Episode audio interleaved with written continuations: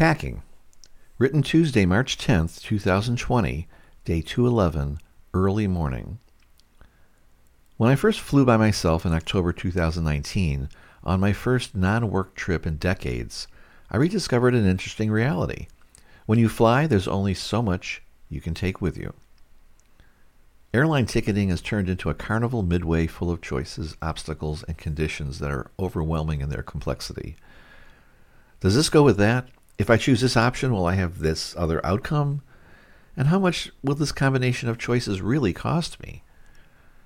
There are a dizzying array of decisions that lead to the final result, that ticket needed to make the flight. Then, according to the choices made, there is the next reality what you can actually take with you. Having driven to destinations in the past, taking things on the trip was a no brainer. Let's see, hmm, well, just take it. There always seemed to be room. Now, however, we have advanced to a game of chess. Three dimensional chess at that. You have your carry on. You can even take that small roller bag to the gate and they will put it in a mysterious section of the plane outside of the normal checked bag zone. Then, of course, there's the luggage of a certain size that can be taken for another fee.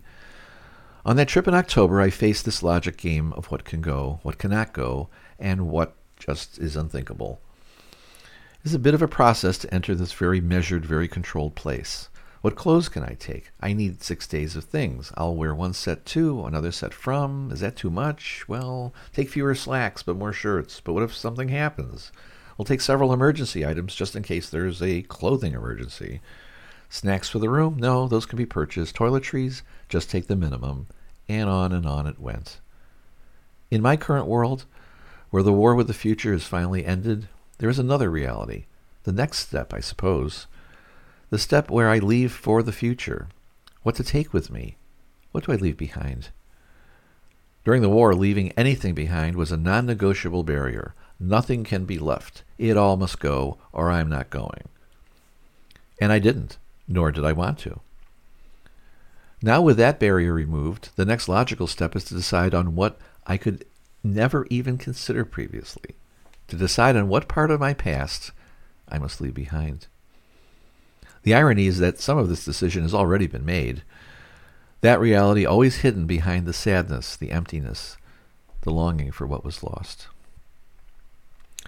The energy of this conflict filling every space available with reasons why the remnants meant more than the reality the ideas of what was somehow being real enough to manage. They were neither real, nor could they be managed.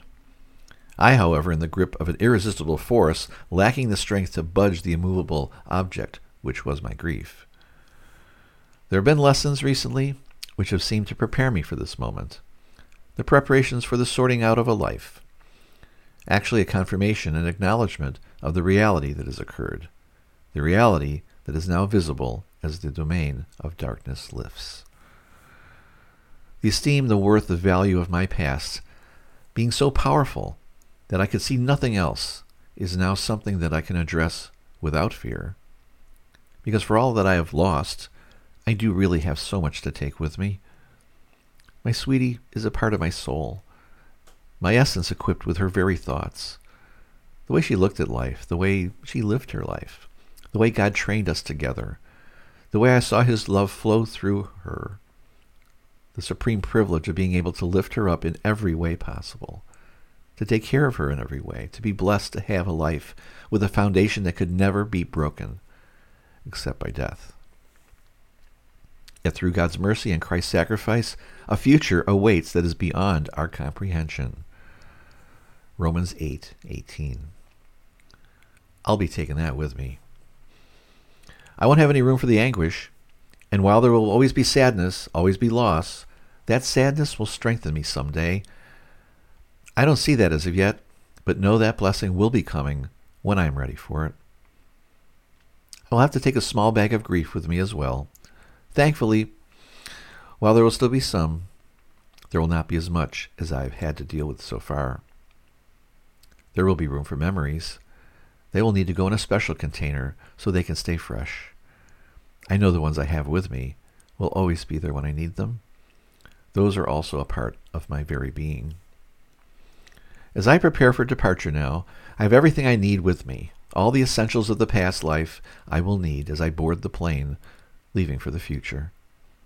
I'm not sure where the flight will take me, but I know the pilot. He has the skill and capacity to deliver me where life will continue. And yes, as difficult as it is leaving, as it always is, my sentimentality and emotion always there to get the best of me. But with the war over, there's a new strength. I know I'll need it. I know where it's coming from. While I do not know the destination, I do know a new life awaits. And today, I leave to go there.